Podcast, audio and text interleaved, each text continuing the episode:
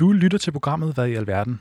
Her spørger vi, hvor verden bevæger sig hen, og sætter i hvert afsnit spot på en af de vigtigste begivenheder lige nu. Alt sammen for at finde ud af, hvad i alverden der foregår ude i verden. Mit navn er Mathis Kronemann, Og mit navn er Alberte Dunker Jensen. og vi er dine værter i den næste time. Velkommen til. Både Mathis og jeg læser statskundskab på Københavns Universitet og bruger altså de fleste af vores vågne timer på at læse og forstå politik. Bredt sagt. Det vil vi i dag prøve at involvere jer en smule i. I 10 år har der været borgerkrig i Syrien. Det skal vi tale om i dag. Det har haft fatale konsekvenser for millioner af mennesker i Syrien. Du har hørt om det før. Der har i mange år foregået en blodig kamp om det syriske samfund mellem oprørere, der ønsker demokrati, og Bashar al-Assads regering, der har styret Syrien som et diktatur i over 20 år. Og andre grupper, som såkaldte IS, Islamisk Stat, der ønsker at skabe et samfund, der bygger på ekstreme fortolkninger af islam. I dagens afsnit vil vi skrue tiden tilbage til borgerkrigens start for at prøve at forstå, hvad det er, det handler om, øh, hvordan det startede, hvordan det eskalerede, og hvor Syrien står i dag, 10 år efter borgerkrigens begyndelse. For at gøre det har vi talt med Mohammed Al-Nabhan, der er syrisk flygtning og bosat i Danmark. Men først skal vi lige have et overblik over, hvad det i virkeligheden var, der startede det hele. Det startede i foråret 2011, som også er kendt som det arabiske forår. Fordi i den periode opstod der protester mod diktaturer i flere lande i hele Mellemøsten og i Nordafrika. Det startede i Tunesien, da en købmand satte ild til sig selv efter, at politiet havde forsøgt at lukke hans forretning, uden nogen form for kompensation. Tunesere gik på gaden i protest imod korruption, imod staten og imod den autokratiske regering.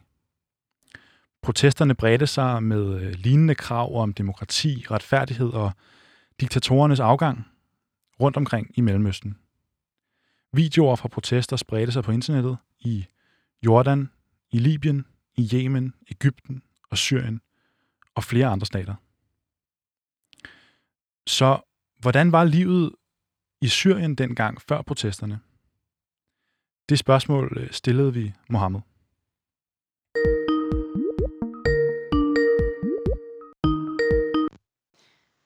Hej Mohammed. Hej, Alberte. Dejligt, at du vil tale med os. Selvfølgelig.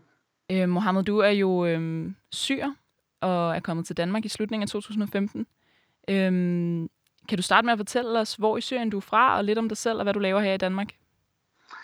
Øh, jamen, øh, jeg er studerende, og, og jeg er fra Aleppo oprindeligt fra Syrien.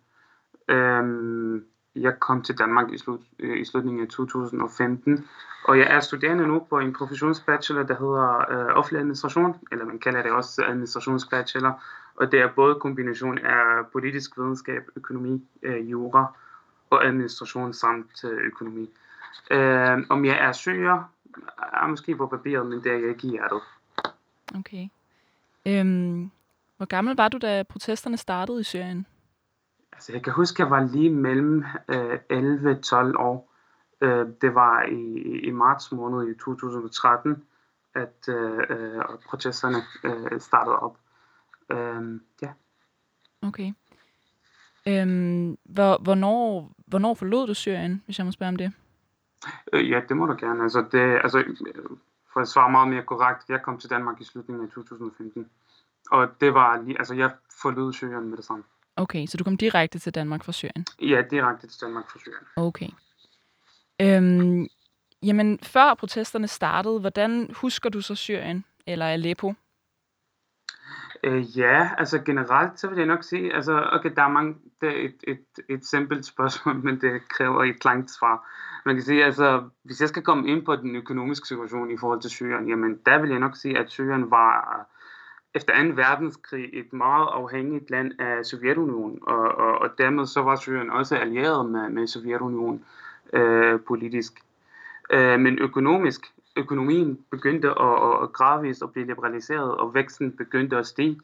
Øh, men, men i starten af nullerne, altså efter at øh, Sovjetunionen øh, øh, øh, brød sammen, jamen så begyndte økonomien til øh, begyndte økonomien at blive bedre. Øh, øh, og så, men, men, men i starten af nullerne, jamen der blev væksten stoppet øh, på grund af høje øh, offentlige udgifter, øh, til forsvaret og massiv korruption. Men, men væk fra økonomien, der vil jeg nok sige, at Syrien, der var der et øh, gratis skolesystem, øh, det var gratis at tage en uddannelse, der var der også gratis offentlig lægehjælp, men typisk der var ikke øh, mange mennesker, der tog til den offentlige sektor, fordi det havde en elendig øh, service. Øh, og, og der er mange i, i Syrien, der arbejder med landbrug, så, så det var et, et, et, man kan sige, mere eller mindre velfungerende land, øh, når det handler om, at befolkningen, der var kun 8% arbejdsløse. Øh, øh, så, så på en eller anden måde, så kan man godt leve et liv der, men, men politisk, jamen der var det et elendigt land. Øhm, og, og det må man sige, det var ærgerligt. Det er derfor øh, protesterne, øh, eller derfor at oprøret kom, heldigvis. Øh, men mm. desværre, det har ikke øh, gjort Syrien til et øh, bedre sted. Ja, men husker du selv Aleppo og Syrien som, som et dejligt sted at leve på det tidspunkt? Før protesterne? Altså, jeg vil nok sige, nej, det var det ikke. Altså, altså man kan sige, så er spørgsmålet, hvordan, hvordan det var, da jeg var ung, hvordan jeg oplevede Syrien, da jeg var ung, eller et mm. barn. Der vil jeg nok sige, at det var en tilstand, der var præget af massiv indoktrinering, altså bestandt hjernevask, øh, øh, normalisering af had mod andre mennesker, øh, og så konstant angst, øh, øh, og så kontinuerlig ufrihed. Og der vil jeg også sige, at der var en kæmpe stor undertrykkelse fra øh, øh, diktatoren i, i Syrien, Assad. Øh, så det, det, altså, det var et, et så forfærdeligt liv. Altså, jeg vil, nok, jeg vil også sige, at det var forbudt at være kritisk, øh, og det betegnes faktisk som øh, en moralsk forbrydelse øh, at, være, at, at være kritisk. Eksempelvis mm. så er straffen jo slag på hovedet og på kroppen, hvis man er kritisk eksempelvis over for sin lærer i, i skolen, eller hvis man øh, eller hvis man bare øh, kommer i gang med at snakke om politik, jamen så kommer øh, diktatorens øh, folk øh, til at ja, og udøve vold. Så, så det, okay. det var det, må man sige. Så simpelthen fysisk afstraffelse, hvis man var kritisk over for regeringen? Ja, altså nu vil jeg ikke komme ind på mit uh, livshistorie, men ja, uh, der vil jeg nok sige, at, at i høj grad så var fysisk afstraffelse uh, uh, den løsning, som Assad havde for at løse alle problemer. Mm. Og der vil jeg nok sige, at det var ikke oprøret, der har gjort uh, Syrien til et dårligere sted. Det er uh, nutidens nazisten, eller nutidens Hitler, uh, Assad. Det var ham, der har gjort uh, Syrien til et dårligere sted. Okay. Nu har du selv givet udtryk for den her stærke kritik af Assad med, med god grund. Øhm, mm. Var der andre, der havde det anderledes? Eller var det den generelle stemning? Altså, jamen, altså sådan er det generelt. Vi er mennesker, vi er forskellige, øh, øh, og, og vi kan have forskellige holdninger. Desværre, der er der rigtig mange mennesker, der støtter Assad. Øh, og, og der vil jeg nok sige, okay, hvorfor gør de det? Jamen, det er nok fordi, at øh, altså, i, i, deres, sådan kan man sige, i deres egen verden, jamen, så er Assad jo, jo den held, som, som, som, som, som, som, som kommer til at bygge landet op, øh, og så kommer til at forsvare landet mod Vesten og sådan noget, og alt det der konspirationsteorierne om, at Vesten er onde. Øh, så desværre, der er andre mennesker, der har en anderledes holdning til det her spørgsmål. Øh, dem er jeg selvfølgelig meget, meget, meget uenig i. Mm. Hvad, hvad, hvis du kan forklare kort, hvad gjorde det ved samfundet på det tidspunkt? Ja, altså, øh, det var det, der havde ødelagt samfundet. Altså, mm. Der var konstant korruption. Øh, øh, og altså, meget kan man sige, politisk, der var der ikke sådan øh, mere snak øh, om, om, om, den, om politikken i Syrien. Og det er nok fordi, at det var forbudt. Og hvis man blander sig i politik, jamen, så skal man bare være meget mere øh, sådan opmærksom på, hvad det er, man siger. Fordi hvis man siger nogle ting, som Assad ikke kan lide, jamen, så, at man, så skal man bare være stensikker på, at man enten ryger i fængsel dagen efter, eller at man bliver dræbt. Så, så, så, så, så da, da, kan man sige, da oprøret kom i gang, og, og da, da det brød ud, der er der heldigvis mange mennesker, der fjernede den her grænse, og de sagde til sig selv, okay, nok er nok.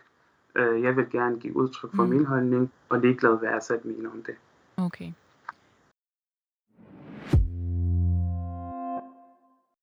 I 2011, delvist opildnet af tendenserne i det arabiske forår, skrev en gruppe drenge regeringskritiske slogans på murene af deres skole.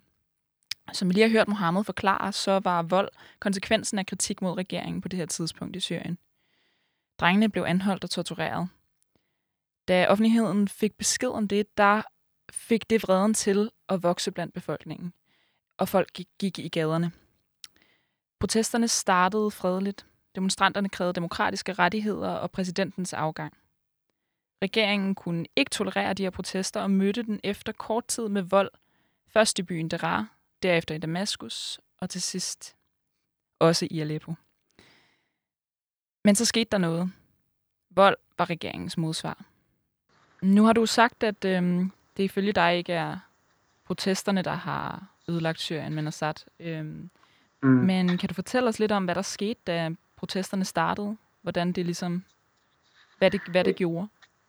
Altså, altså man sige, hvad det er, der skete. Jamen, altså, man sige, det begyndte uh, sådan meget, meget sådan uskyldigt, at der var nogle børn, øh, der har øh, skrevet nogle ting, øh, sådan, de har skrevet nogle graffiti øh, på, på nogle murer og nogle væg og sådan noget. Øh, og de her ting, som de skrev, det, det, det, var, altså, det var udtryk for sådan noget regeringskritisk. Øhm, og, og det kunne øh, altså, uh, Assad ikke, ikke, ikke lide, øh, og derfor så blev der sendt sikkerhedspolitiet ud til dem. Øh, det blev anholdt, og det blev desværre øh, afstraffet så voldsomt. Jeg ved faktisk ikke, men der var, jeg, jeg har hørt, at der var en af dem, der døde på grund af den her uh, konstante uh, lemlæstelse. Okay. Så, så, så rent faktisk, altså, det, altså, de blev mødt med vold og med tortur og, og, og, og, og med det hele. Og det var derfor, at der var nogle mennesker, der sagde, okay, nok er nok bare, at der er nogle mennesker, der, der skriver nogle ting på væggen, at det skal føre til, at, at en øh, omkommer. Det er, det er virkelig, virkelig voldsomt. Og derfor, altså det lyder meget voldsomt, men faktisk er det sådan, at, at, øh, at det er noget, der er sket i løbet af, af, af hele den her periode, øh, hvor Assad-familie styrede Syrien. Altså, det har altid været en, politi, en, en politistat, og det har, været, det har, det har altid været en, en stat, der håndterer øh, de, de problemstillinger, der findes med vold. Mm. Og desværre. Ja. Men det, der skete i Syrien, er, at folk de fortsatte. Altså, de mm. blev ved med at sige, okay, vi vil ikke have en politistat. Vi vil gerne have frihed, vi vil gerne have demokrati, og vi vil ikke have en person, der reagerer med vold. Øh, og, og, der, og, og der kan man sige, at uh, desværre det der med, at Assad erstatter dialog og debatter med øh, øh, vold. Øhm, og, og de har altid gjort, som sagt, en, en hver politisk sag til en, til en sikkerhedssag. Og derfor så var der vold i, i, i hans ufattelige øjne også. Øh, den løsning, der, der, der, der passer til alt. Øh, man kan sige, efter at øh, oprøret øh, begyndte at blive større og større, jamen så var Assad øh, ved at blive vred, og det kunne han ikke lide. Og derfor så, så var den eneste løsning i, i hans øjne er, at det er kun vold, der løser problemerne. Og hvordan bliver de her voldelige protester og voldelige svar fra regeringen, hvordan bliver det til krig? Altså, jeg vil nok sige, det er fordi, øh, det er igen det er en analyse, men det er fordi, der var nogle øh, soldater, der rent faktisk øh, nægtede at slå nogle uskyldige mennesker ihjel, og, og det er de, og de, de gjorde det bare fordi, at det er nogle demonstranter, der giver udtryk for deres politiske holdninger, og så var der nogle soldater, der sagde, okay, skal jeg virkelig, sno, øh, skal jeg virkelig have blod i hænderne, bare fordi der er nogen, der siger nogle ting. Og der sagde de nej tak til det, og, og, og så har de på den måde dannet en militærbevægelse. Øhm, altså jeg ved faktisk ikke, om man kan kalde det en organisation, fordi altså, de har sådan en fællesmål om, at de vil gerne skabe demokrati og fred, øh, øh, og så fjerne Assad. Men, men det var ikke sådan, hvor det hed en fælles base, eller, eller nogle bygninger, hvor det kan sidde i, eller det hed en formand, eller en leder, eller en kaptajn, eller hvad det nu er. Så, så derfor så vil jeg faktisk ikke, om jeg kan kalde det en organisation. Det blev det til øh, øh, senere hen.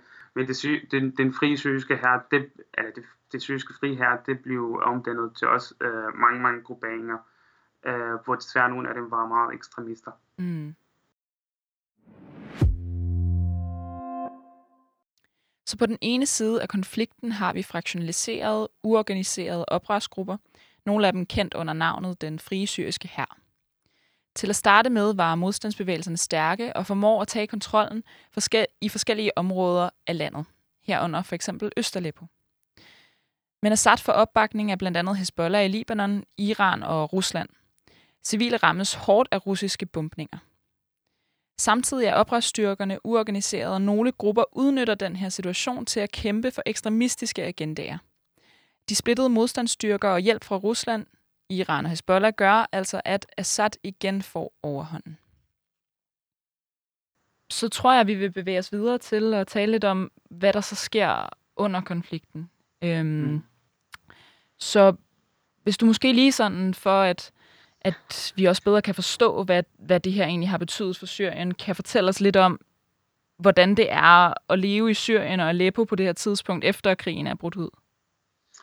Jeg vil nok sige, at det er, altså, det er overhovedet ikke nemt at, at beskrive det, men jeg prøver. Mm. Altså, jeg vil nok sige, altså forsætlig vold, spionerne overalt, øh, generelt i hele Syrien efter krigen brød ud, jamen der blev der stor arbejdsløshed, fattigdom, mangel på fødevarer, dagligt stort antal af mennesker, der bliver dræbt, inflation på 60-80 procent, nogle gange på 100 procent, og meget andet.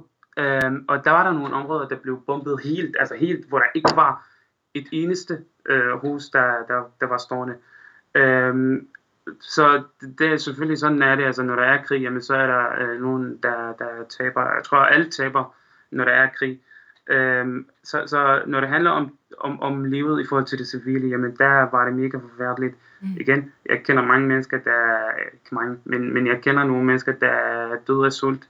Mm. Jeg kender nogen, der ikke fik uh, mad på bordet. Jeg kender nogen, der gik nøgne rundt på gaden, bare fordi de ikke havde tøj at tage på.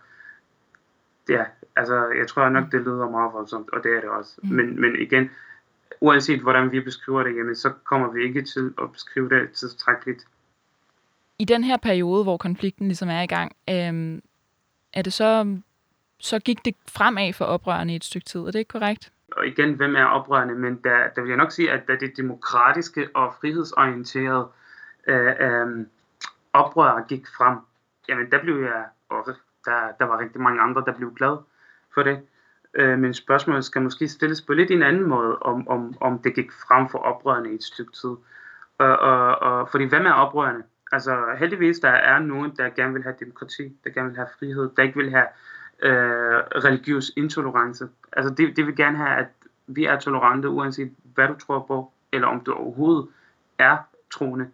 Øh, men der er desværre også nogle mennesker, altså der, der ikke øh, kæmpede for demokratiet. Altså der kom desværre mange terrorister og islamistiske jihadister, der, der rent faktisk bare vil udnytte den her situation for at, at, at skabe det såkaldte kalifat. Altså, mm forfærdeligt. Når, når der er så mange øh, grupperinger, der kæmper mod hinanden, og, øh, jamen så gik det også galt. Ja.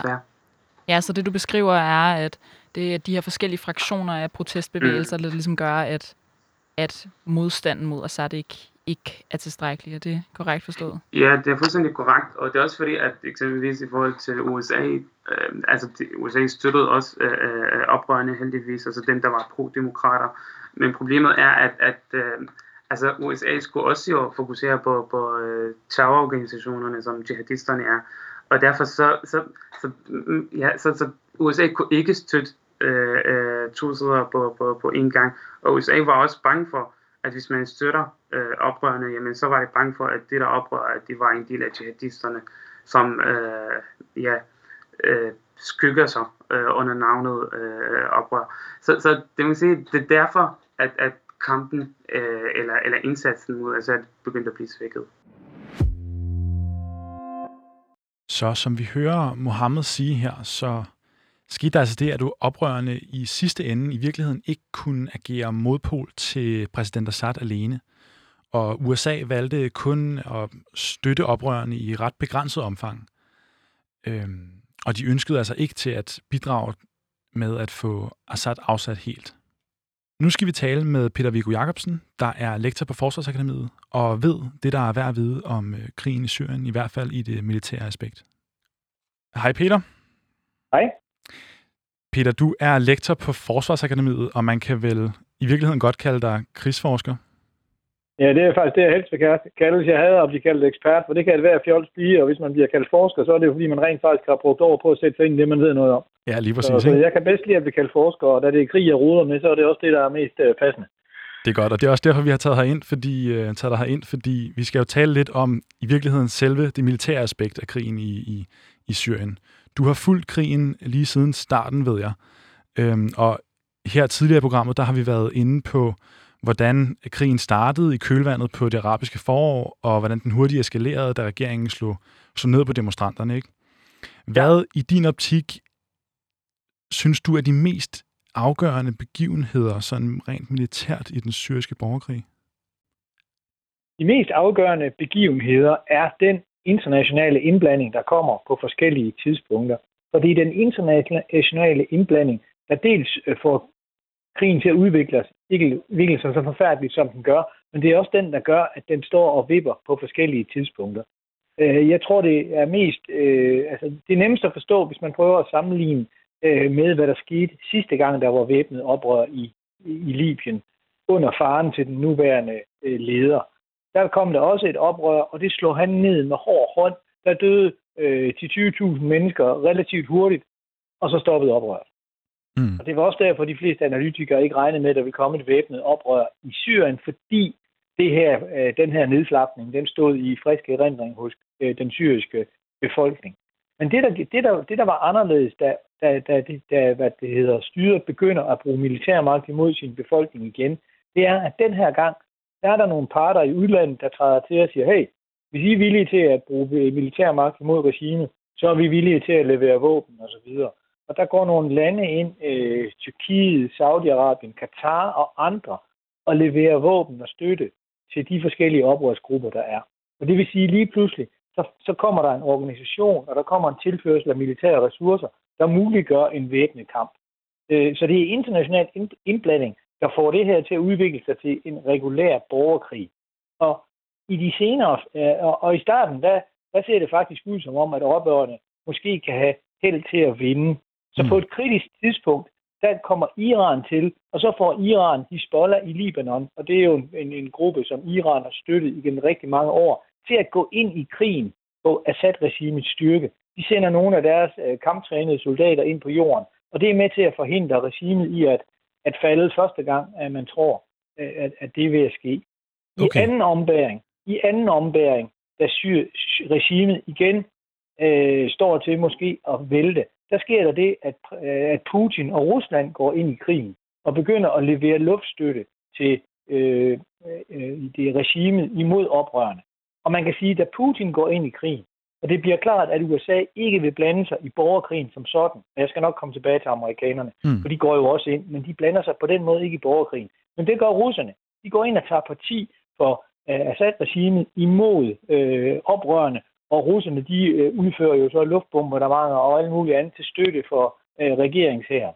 Og, og det betyder sådan set, at da russerne gør det, og det bliver klart, at Vesten ikke for alvor vil blande sig, ja, der markerer det sådan set det, det afgørende vendepunkt til fordel for regimet, og mm. der kan vi alle sammen godt se, at okay, så ender russerne med at vinde. Så allerede der er vi jo, kan man sige, i vores analyse noget lidt til, hvorfor det er, at det ender med, at Assad-regimet jo får overtaget i forhold til oprørerne. Men hvis vi lige skal holde fast i, hvordan det er kortet i forhold til de forskellige øh, hvad kan man sige, organisationer og de forskellige stater, der blander sig i konflikten, ser ud. Kan du Ja, det kan, det kan jeg godt rise op. Så kan man sige, at på oprørssiden, så øh, har de primære støtter, og det her, det her det er minus islamisk stat, for de var ligesom en, en, en gruppe for sig, og de havde ligesom deres egen fest og deres egen krig, hvor de prøvede at, at skabe deres egen stat. Mm. Men, men hvis vi holder dem ud af ligningen, så var der jo et antal øh, oprørsgrupper, der prøvede at bekæmpe øh, styret i Damaskus med henblik på at vælte den og få kontrollen i Syrien. Det var sådan set ikke rigtigt som sådan ambition for islamisk stat. De ville bare lave øh, det fjerde kalifiat, og om det var i Irak eller Syrien eller andre steder, det var sådan set ligegyldigt. De havde en ambition, og de ville gerne gøre den rigtig stor, men de var i udgangspunktet godt nok tilfreds med, at, hvad hedder det, at sidde på noget land, og de havde ikke en særskilt ambition om at skulle vælge Assad.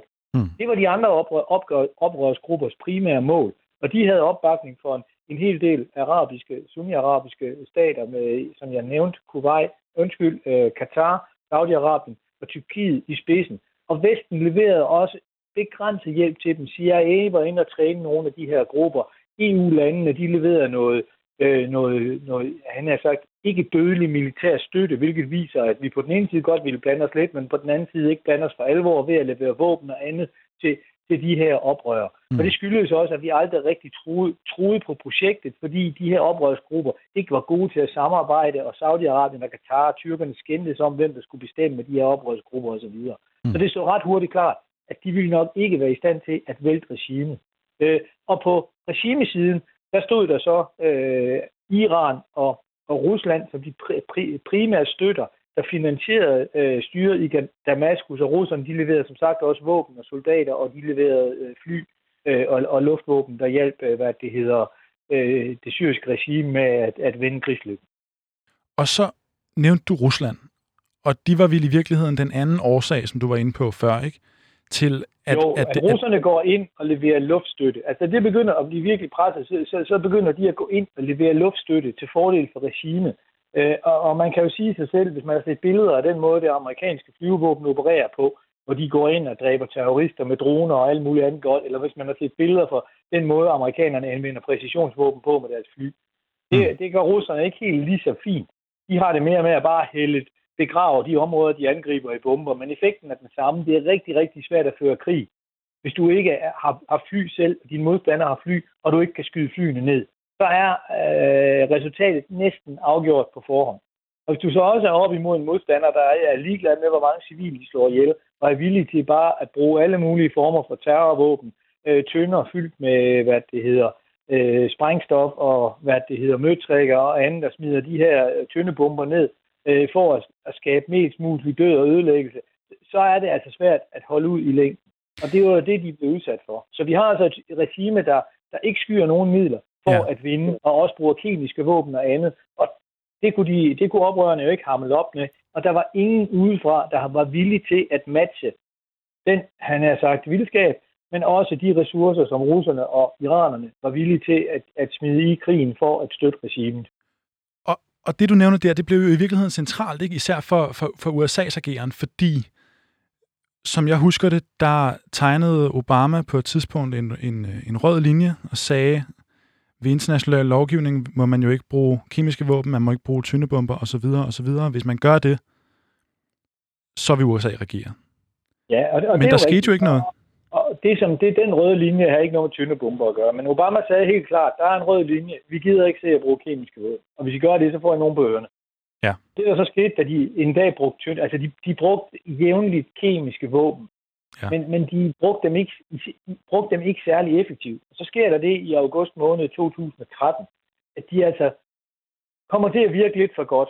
Det, meste, det ser faktisk ud som om, at lige præcis den dag, da de, da de brugte de her kemiske våben, så har de sådan set gjort det på samme måde tidligere, men de havde bare ikke virket så godt. Her ender det med, at der dør nogle tusind. Og det har noget at gøre med nogle uheldige sammenfald af temperaturer og så videre, der gør, at de her kemiske agenter, som de bruger, de får optimale vilkår. Og det vil sige, at de virker meget bedre end normalt, og, det kommer, og effekten kommer også til at ligge længere på grund af vejrforholdene. Og det gør altså, at der dør alle de her mennesker. Og der, øh, øh, nu bliver Obama jo så fanget i noget, han egentlig ikke har lyst til, og så planlægger amerikanerne at lave et, et, et angreb, øh, altså sådan en strafferaktion, hvor man går ind og bomber bestemte mål, og så flyver man hjem igen og siger, at nu har man vundet. Det som Trump øh, senere gjorde i, hvad det hedder, Syrien. Øh, men i udgangspunktet, så var Obama ikke særlig vild med det, fordi han var ikke vild med at bruge militærmagt, hvis det ikke øh, kunne, kunne gøre en forskel på krigen, og det ville de ikke have gjort. Og så sker der ydermere det, som kom bag på ham, og som kom bag på alle, at øh, britterne blev nødt til at trække deres støtte til det her angreb, fordi at den britiske, det britiske parlament for første gang nogensinde i britisk historie nægtede en regering lov til at gå i krig. Det kan de ikke formelt, men reelt øh, der betød det, at Cameron, som jo havde øh, hvad, øh, ikke, hvor britterne jo havde dårlige erfaringer med Irak-krigen osv., så, videre, så ville han ikke gå i krig imod parlamentets vilje. Så han trækker stikket til operationen. Og så begynder øh, Obama at få kolde fødder. Og i stedet for så at lave angrebet, som også ville have involveret franskmændene, så, så i sidste sekund, så aflyser han angrebet. Og det, der så sker i stedet for, det er, at russerne kommer på banen, og så laver de en aftale med det syriske regime om, at det syriske regime godt vil udlevere sine kemiske våben øh, til destruktion. Mm. Og øh, så sætter man den operation i gang, og det er faktisk et dansk krigsskib, der leder den operation, hvor man er inde og hente mange af de kemiske våben og få dem sejlet væk til destruktion. Øh, og så på den måde, der, øh, der gør Obama jo sådan set egentlig noget smart. Han, han tror med at bruge militærmagt, øh, øh, han udsætter det, og det får så russerne til at gå ind og, og, og fjerne, få de kemiske våben væk, så USA ikke behøver at angribe. Så USA opnår sit mål at fjerne de kemiske våben, uden at der bliver brugt militærmagt, og uden at der dør nogen, hverken militære eller civile. Problemet er bare, at hele verden sidder på USA, kigger på USA og siger, okay, Obama han er en tøsedreng, han tør ikke bruge militærmagt. Og det er klart, at der øh, kan både russer og syre og andre se, at okay, der er fri bane, og amerikanerne blander sig ikke. Så det, så det kan man godt sige, det markerer mm. et vendepunkt, hvor amerikanerne helt klart siger, det der, det skal vi ikke fedte til ind i. Men selv, jeg vil gerne, det, der er mange, der mener, at det her er utrolig vigtigt. Ja. Det mener jeg faktisk ikke, det er. Nej. Fordi selv hvis Obama havde bombet og, og fyret en 60-70 missiler af imod forskellige mål, som, som Trump senere gjorde, så ville de jo ikke have ændret noget som helst. Og det kan godt være, at vi så alligevel har fået de kemiske våben hentet ud, fordi at regimet ikke synes, det var særlig sjovt. Men det, som jo holder amerikanerne tilbage fra at blande sig i, i hvad det hedder Syrien, det er jo, at da man gjorde det i Libyen, der gik det jo helt, helt galt. Man troede, det var i 2011, øh, der kommer et væbnet oprør imod Gaddafi. Øh, Vesten bliver bange for, at Gaddafi vil dræbe en masse civile, når han skal indtage en, en, en oprør højborg i en by, der hedder Benghazi, og derfor så intervenerede vi øh, til fordel for oprørerne. Og mm. oprørerne siger, at de er samlet, og de vil overtage øh, styret af Libyen og indføre demokrati og menneskerettigheder og få gang i økonomisk vækst og alt muligt andet. Øh, og det, det, det troede man lidt på i Vesten, så man får fjernet Gaddafi, man får indsat den nye regering, og så går der fem minutter, og så ender det i borgerkrig og opløsning og mm. store flygtningestrømme imod Europa. Og det vil altså sige, at de vestlige ledere sidder tilbage og kigger på, okay, det så ud til at være rigtig god chance for succes, hvis vi, hvis vi fjerner regeringen i, i, i, i Libyen. Og, men når vi kigger på Syrien, så ser det helt vildt vanskeligt ud. Og mange af de der øh, oprørsgrupper, som vi i givet fald skal holde med, det er sådan nogle, der er meget øh, ekstremistiske. De har sådan al-Qaida-lignende tendenser, og nogle af dem kan godt lide islamisk stat. Har vi lyst til at få sådan en regering ind? Og hvis det ender med et, hvad det hedder, nyt Libyen, hvor det bliver uendelig krig i hele det her område, så kan det være utroligt destabiliserende. Så, så Vesten havde også det problem, at de kunne ikke finde nogen at holde med, som de turde overlade nøglerne til Damaskus, hvis de mm. hjalp dem med at vinde.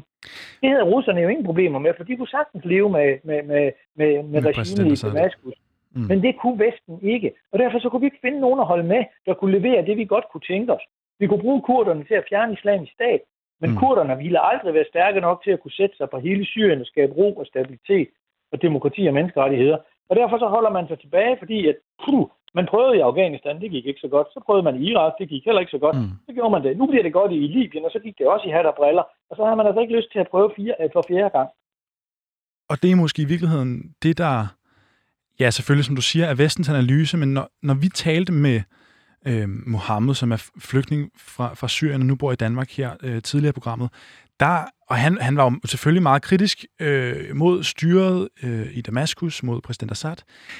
Der talte han jo øh, om, at man havde ønsket sig, at USA var gået ind i krigen. At man havde ønsket sig en invasion øh, på linje med, jeg tror, han forestillede sig noget på linje med det, man har set i Irak, eller måske er det mere ja. realistisk at forestille sig noget øh, på linje med det, man havde set i, øh, i Libyen, som du er inde på. Ikke? Ja. Hvis, hvis det havde været tilfældet i det meget fragmenterede landskab, som du øh, beskriver, hvor der er stormagter som både Iran og Rusland, som jo har interesser og er øh, til stede i konflikten, hvis USA var gået ind der, hvad var ja. der sket? Det, det er urealistisk at forestille sig, at amerikanerne ville gå ind med betydelige landstyrker, fordi at det var gået, som det var gået i Irak og Afghanistan, og fordi Afghanistan jo stadigvæk kørte på pågældende tidspunkt. Mm. Øh, og, der blev, og, og man havde jo også problemerne med i, i Irak, som langt fra var stabilt. Men, men det er ikke urealistisk at forestille sig, at, at det hedder, USA var gået ind og havde støttet nogle grupper, og, og havde kunne gøre, gøre forskellen præcis på, måde, på samme måde, som russerne kunne med at indsætte relativt begrænsede luftstyrker og nogle få rådgiver. Amerikanerne mm. kunne godt have væltet læsset i, i, hvad det hedder, Syrien til fordel for oprørerne. Desværre så tror jeg, at, at de der oprør ville aldrig nogensinde kunne enes om noget som helst. Mm. Og så har vi ind i en borgerkrig, eller det vi havde set i Libyen. Og det var det skræmmescenarie, der holdt Vesten ude.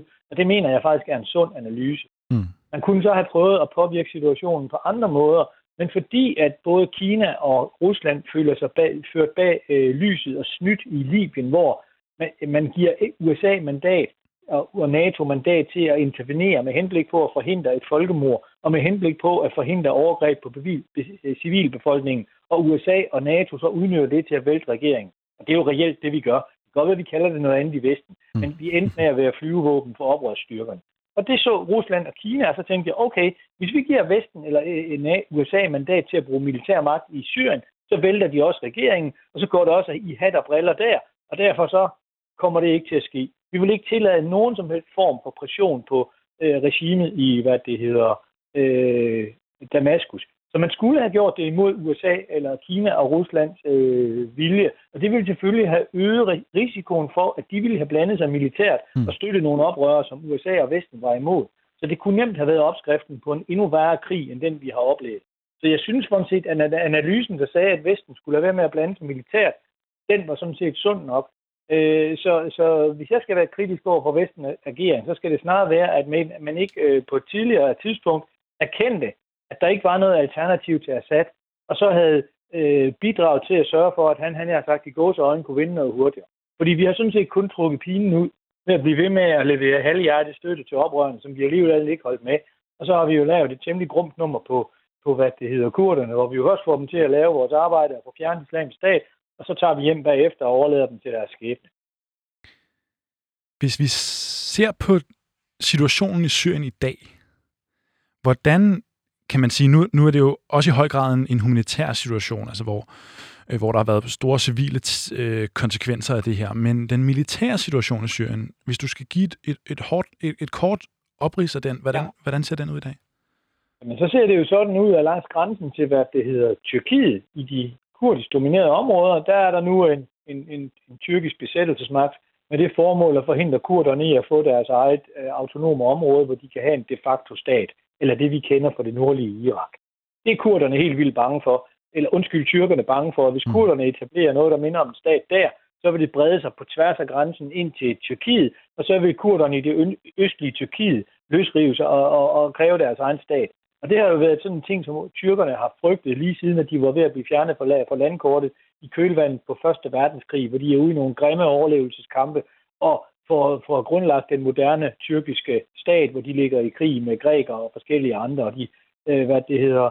Øh, og, og derfor så har tyrkerne lige siden været bange for, at kurderne ville prøve at, at løsrive sig, og det er totalt uacceptabelt for tyrkerne. Og derfor så kører de jo egentlig også en, altså de facto er det jo næsten borgerkrigslignende, ikke? hvor der har været væbnede mm. opstande og så videre, og kampe imellem kurder og, og tyrkiske sikkerhedsstyrker, lige så lang tid jeg kan huske tilbage. Og det har man med, med mellemrum været rigtig slemt og nærmest krigslignende. Så tyrkerne er utrolig bange for det, og det har fået dem til at gå ind og sætte sig på de områder i, i Syrien. Og der står de så nu i dag, og deroverfor står så øh, syriske regeringsstyrker, som synes, at de skal smutte ud af, af, af Syrien igen. Og endelig så er der i Idlib-provinsen stadigvæk øh, nogle få oprørere tilbage, som endnu holder stand. Men bortset fra det, så er vi ved at nærme os en situation, hvor det bare er et spørgsmål om tid, før at, hvad hedder det, det syriske regime igen får, og får kontrol med det meste af sit land i hvert fald sådan, øh, sådan overfladisk militært. Ikke? Øh, og så udstår der jo et enormt genopbygningsarbejde med at få øh, landet på fod igen. Og, og spørgsmålet er jo, om det kan lade sig gøre uden øh, stor ekstern støtte. Øh, og der er jo ikke rigtig nogen, der indtil videre, i hvert fald fra vestlig side, har været villige til at, at, at, at, at gå i gang med at støtte det, fordi man har det svært med, med regimet i Damaskus, der siger, at hvis man skal støtte med økonomiske midler, så skal regimet gå med til en demokratisk overgang, og Assad skal væk og så videre, og udsigten til det, den er jo cirka lige nul, fordi han mener jo lige, at han har vundet borgerkrigen, og det har han jo også. Og hvorfor skulle han skride efter nu at have vundet en borgerkrig? Så, så det, hænger, det hænger ikke rigtig sammen. Problemet set med vestlige øjne er bare, og især med EU-øjne, er jo, at vi er helt vildt bange for alle de her flygtninge. Vi vil rigtig gerne øh, have alle de syriske flygtninge til, øh, tilbage til Syrien, og vi er jo allerede begyndt i Danmark der er jo øh, den her relativt absurde historie med, at, at hvad vores, øh, vores myndigheder har besluttet sig til, at det er sikkert nok at sende syre tilbage til Damaskus område. Det er vi sådan set de eneste i hele verden, der synes. Men de har altså lavet deres egen øh, rapport, som, som ingen, der ved noget om situationen, kan ikke genkende til, med det formål at få folk sendt hjem. Øh, så det er jo sådan set et meget godt billede på, hvad hele mm. Europa rigtig godt kunne tænke sig. Problemet er bare, at hvis europæerne ikke er villige til at bidrage til genopbygningen af Syrien, så kommer det godt nok til at tage lang tid før, der bliver tålige forhold at vende tilbage til. Men der er vi jo fanget sådan lidt i en catch-22 med, at vi står og forlanger, at vi vil have demokratiske reformer. Vi har ikke noget at true med eller presse med, øh, men samtidig vil vi gerne af med, med flygtninge, og vi vil rigtig gerne have alle de flygtninge, der bor i Tyrkiet i dag, tilbage til Syrien, således at tyrkerne ikke kan true med at slippe alle de her flygtninge øh, løs på grænsen til Grækenland, hvis øh, EU ikke gør, som tyrkerne godt kunne, øh, kunne tænke sig. Så vi er, vi, vi er fanget ind i sådan et, et spil her omkring de her flygtninge. Mm. Øh, og, og, og det er selvfølgelig en, en tragedie af den anden verden, især for de flygtninge, det er gået ud over. Men, men her står vi altså i en situation, hvor øh, EU ikke kan finde ud af at håndtere det her. Peter, tusind tak for din tid og din analyse. Vi har fået det militære perspektiv på, øh, på borgerkrigen, og øh, tusind tak for, at du havde lyst til at være med. Jamen selvfølgelig. Du må have en fortsat god dag. Tak og lige måde. Hej. Hej.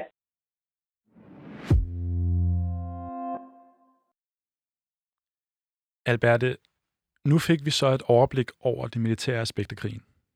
Mm. Og vi hørte, at Peter Viggo Jacobsen mener, at Assad-regeringen jo har vundet borgerkrigen. Og vi hørte også, at han jo i virkeligheden synes, det var ret fornuftigt, at Vesten havde holdt sig ude af borgerkrigen. Hvis du havde været Barack Obama omkring 2015, der hvor øh, Assad-regeringen var begyndt at bruge øh, kemiske våben, hvad, øh, hvad havde du gjort? Ja, hvad havde jeg gjort? Øhm, det er et interessant spørgsmål, ikke? Fordi jeg tror, at øhm, på den ene side er jeg nok ret enig med Peter Vigo i, at det ikke vi ikke har gode erfaringer med at gå ind i den type krig. Ikke? Altså nu nævnt Peter Vigo selv øh, Libyen og Irak og Afghanistan, og de er jo alle sammen meget gode eksempler på. For det første, at det ikke altid er sikkert, at en potentielt eller, eller på papiret fredskabende intervention, der skal prøve at redde civile liv, også får det udfald.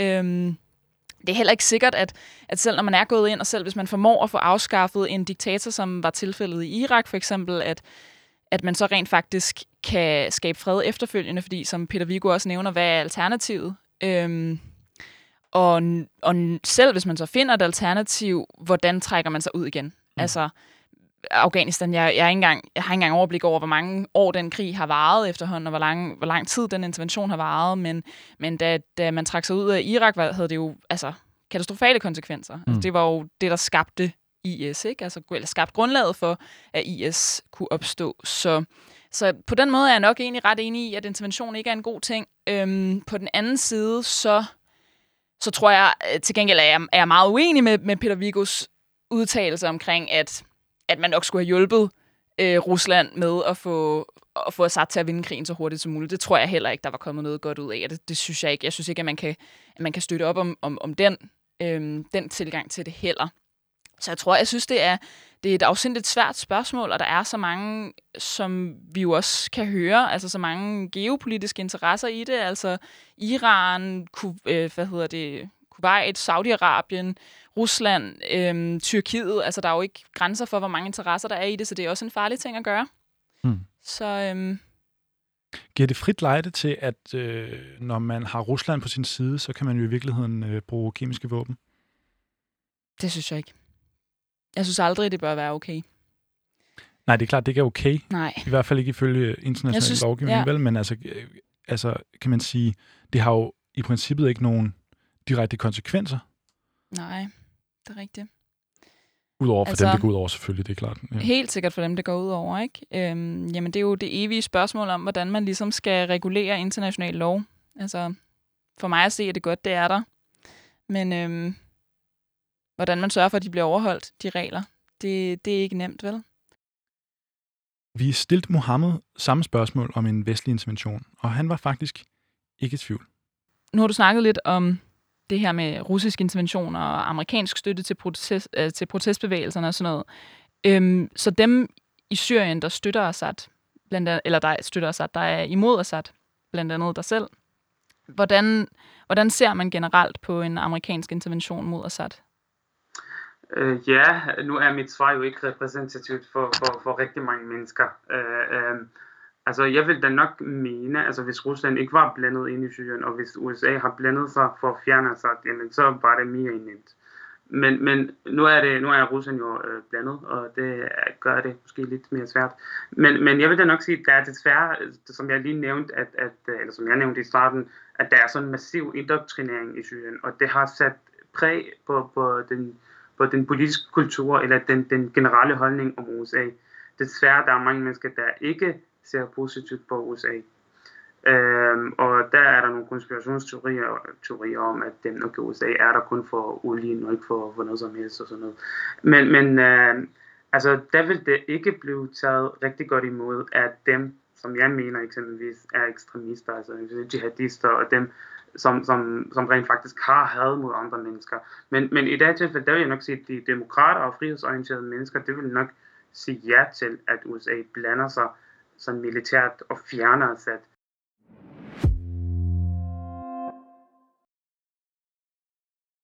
Det var jo så Mohammeds perspektiv på USA's indblanden, eller USA's rolle i den her konflikt, øhm, og mit perspektiv for den sags skyld.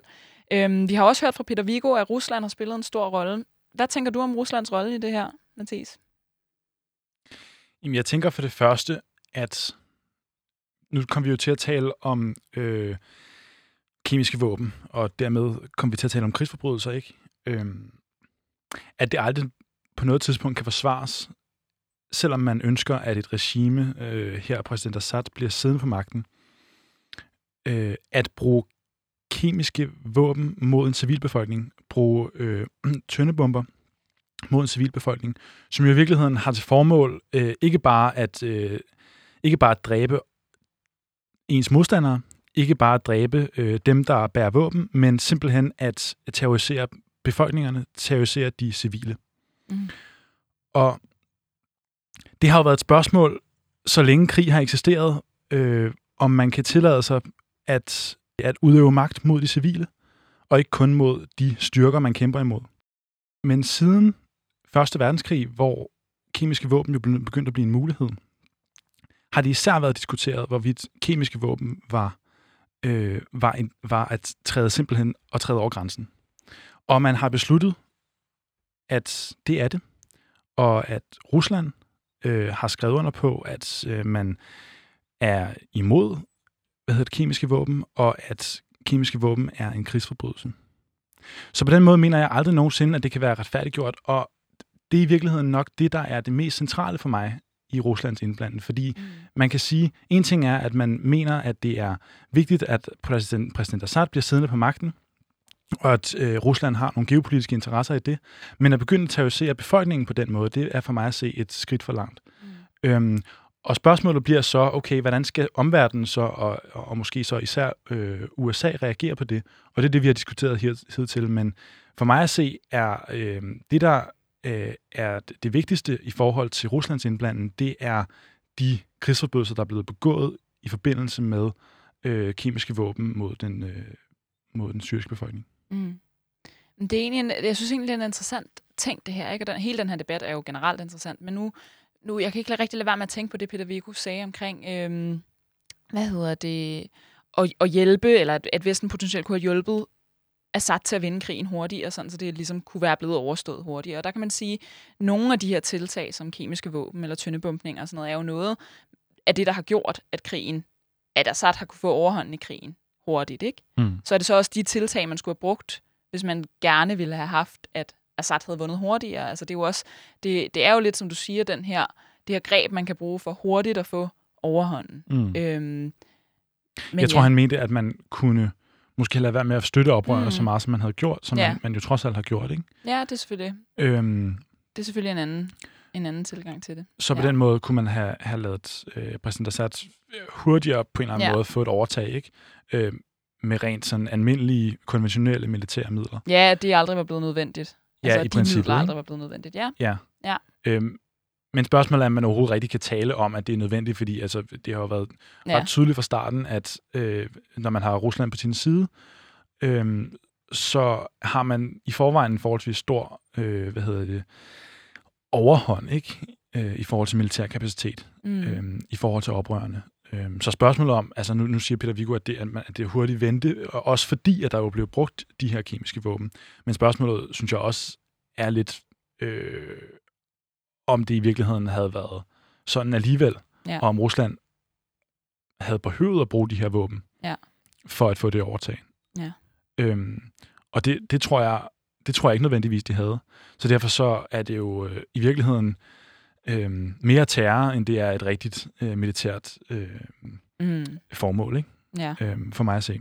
Jamen, så tænker jeg, at vi også lige skal høre, hvad øh, Mohammeds holdning til Rusland er, før vi runder programmet af. Øhm, jeg kunne godt tænke mig også lige at nå at komme ind på øhm, Assads modsvar til regeringen, eller øh, til pro, pro, pro, øh, protesterne, eller til oprørerne, og hvordan ja. det ligesom også har været med til at føre til der, hvor Syrien står i dag. Øhm, fordi en ting er, at, at modstandsbevægelsen ikke kunne svare tilstrækkeligt igen, men, men det har jo selvfølgelig også noget at gøre med, med de midler, Assad har taget i brug. Øhm, så måske du lige kan, kan give os en kort, et kort indblik i det, hvordan Assad generelt har bekæmpet protesterne. Øh, Eller ja. oprørsgrupperne. Øh, altså, det, han har ikke gjort det alene, fordi, fordi hvis, han, hvis han var alene, jamen, så var han jo ikke øh, siddende i Damaskus nu, tror jeg nok. Men altså, Assad, øh, han, han fik øh, hjælp fra både øh, Iran, fra nogle øh, irakiske militser, og så var der, øh, og så var der fra øh, terrororganisationen Hezbollah. Altså, øh, desværre, er terrorstaten Iran, de har støttet ham rigtig meget, øh, både fra luften og fra øh, jorden. Øhm, så rent faktisk, så var det det, der, der, der, der holdt Assad i live. Øhm, og så var det også Rusland, der, der også begyndte at støtte ham, og, og, og Rusland har gennemført tusindvis af luftangreb. Øhm, desværre jeg er meget enig med, med Joe Biden, da han kaldte øh, Putin for en morder. Men, men, men altså igen, øhm, så, så, altså det, det var selvfølgelig den militære kapacitet og den økonomiske kapacitet, der, der, der rent faktisk spillede en kæmpe stor rolle i, i, i at altså, Assad stadigvæk sidder der. Øhm, og, og igen, den manglende støtte, som, som var til oprørerne, det var det, der gjorde, at oprørerne de, de, de blev svækket. Og så var det altså, Assad, der blev styrket ærgerligt. Nu sagde du lige, at øh, du sagde lige det her med, at du er meget enig i Joe Bidens udtalelse omkring, øh, omkring, at Putin er en morder. Kan du forklare lidt, hvordan det kan være? Du kom selv ind på det, med luftangrebene. Og... Ja, altså når, når, når, ja, altså når, når de russiske øh, militærstyrker bomber øh, civile steder og civile områder, jamen så er jo Putin jo ikke mindre end en morder. Altså mm. øh, der er tale om civile mennesker, der ikke kan forsvare sig selv, og, og der er tale om mennesker, der ikke har gjort noget som helst, der måske overhovedet intet har, har, har rejst ind, er, er rejst ind i Rusland i, i en dag. Så at, at, de, at han slår dem ihjel, øh, bare fordi de mener noget andet i forhold til Assad, det er helt vildt. Så, nu har vi fået dannet os et overblik over, hvordan den militære del af konflikten ser ud. Vi har fået dannet os et overblik over, hvordan konflikten startede. Nu skal vi zoome ind på, hvordan Syrien ser ud i dag, 10 år efter, at protesterne startede. Som vi tidligere hørte Peter Viggo Jacobsen sige, så styrer Assad-regimet i dag størstedelen af Syrien. På nær nogle af områderne i det nordvestlige Syrien, som stadig er under øh, nogle oprørers kontrol, eller i hvert fald uden for øh, Assad-regimets kontrol. Øh, det er den her del af Syrien, hvor der har været hårde kampe øh, og angreb øh, i de seneste år. Det er også her, byen Idlib ligger. Siden starten af 2021 har der været våbenhvile i de øh, nordvestlige Syrien, men det har altså ikke stoppet eller forhindret, at der har været kampe øh, i, i Idlib. I 2020 rapporterede øh, mediet Human Rights Watch, øh, at den syrisk-russiske koalition øh, havde brugt ulovlige våben igen øh, omkring 18 gange i, i byen Idlib. Men det er altså et fragmenteret øh, billede, som det har været igennem i virkeligheden hele konflikten, øh, hvor der er øh, hvad hedder det, også al-Qaida-relaterede, eller i hvert fald allierede oprørere øh, øh, i Idlib, øh, og som styrer civilbefolkningen øh, øh, med undertrykkelse og vold. De amerikansk støttede oprørsbevægelser administrerer nogle fangelejre øh, for personer, der har været en del af det tidligere islamiske stat. Øh, det er mange tusind mennesker, her i delen en stor andel af, af børn, øh, der holdes fanger i nogle, øh, fanget øh, i nogle lejre øh, i ørkenen. Nu skal vi se lidt mere på, hvordan øh, den sådan humanitære, civile situation i virkeligheden ser ud øh, i Syrien. Ja, og grundet de her politiske aspekter, som Mathis lige har beskrevet, så er den humanitære situation i Syrien altså stadig desperat. Indtil videre er der døde, døde en halv million mennesker øh, i løbet af krigen i Syrien. Tilbage er der 17,8 millioner syriske borgere i Syrien, og ud af disse der er 13,5 millioner øhm, af dem har behov for humanitær hjælp. Øhm, her er der altså tale om alt fra mangel på tag over hovedet, eller adgang til lægehjælp, uddannelse eller adgang til vand og sanitet. Da det er tæt på umuligt at importere varer og tjene en indkomst i Syrien lige nu, så mangler over 12,4 millioner mennesker mad øhm, eller adgang til tilstrækkelig mad. Øh, da coronavirusen ramte Syrien, der blev det her tal øget med 1,4 millioner mennesker, der ikke havde tilstrækkelig adgang til mad. Samtidig der er Syrien et af de sværeste lande at operere i for humanitære organisationer, hvilket gør det rigtig svært at nå frem med den nødhjælp, der er så hårdt brug for. Øhm, det, det skyldes, at de både må tage hensyn til det komplicerede politiske landskab, der er i landet i øjeblikket, øhm, og den store sikkerhedsrisiko, der stadig er ved at operere i landet. 6,5 millioner af Syriens borgere lever i dag som internt fordrevne. Det vil altså sige, at de lever som flygtninge, men inden for landets grænser. Øhm, de bor eksempelvis i lejre, som man, man ville kende det fra på samme måde som, som flygtninge gør uden for Syrien, øhm, eller de bor på gaden eller er bosat hos familie og venner. Øhm, det her antal på 6,5 millioner internt fordrevne, det er det højeste i verden i dag. Der er over 5,6 millioner registrerede flygtninge uden for landets grænser. Heraf bor 3,6 millioner i Tyrkiet og omkring 2 millioner i Irak, Jordan, Libanon og Ægypten. Altså befinder langt størstedelen af de syriske flygtninge sig stadig i nærområderne til Syrien. Spørgsmålet er jo så, hvornår forholdene i Syrien kommer til at tillade en bedre fremtid for de mennesker, det går allermest ud over. Og som vi har kunne høre på både Mohammed og Peter Viggo Jacobsen, er det ikke noget, der findes et klart svar på. Du har lyttet til programmet Hvad i alverden, hvor vi spørger, hvor verden bevæger sig hen, og sætter spot på en af de vigtigste begivenheder lige nu. I dag har vi talt om borgerkrigen i Syrien, og vi håber, at du er blevet lidt klogere på, hvad i alverden det er, der har foregået i Syrien de sidste 10 år. Mit navn er Mathis Kronemann. Og mit navn er Alberte Dunker Jensen. Og vi, vi har været dine værter den sidste times tid. Tak fordi du lyttede med.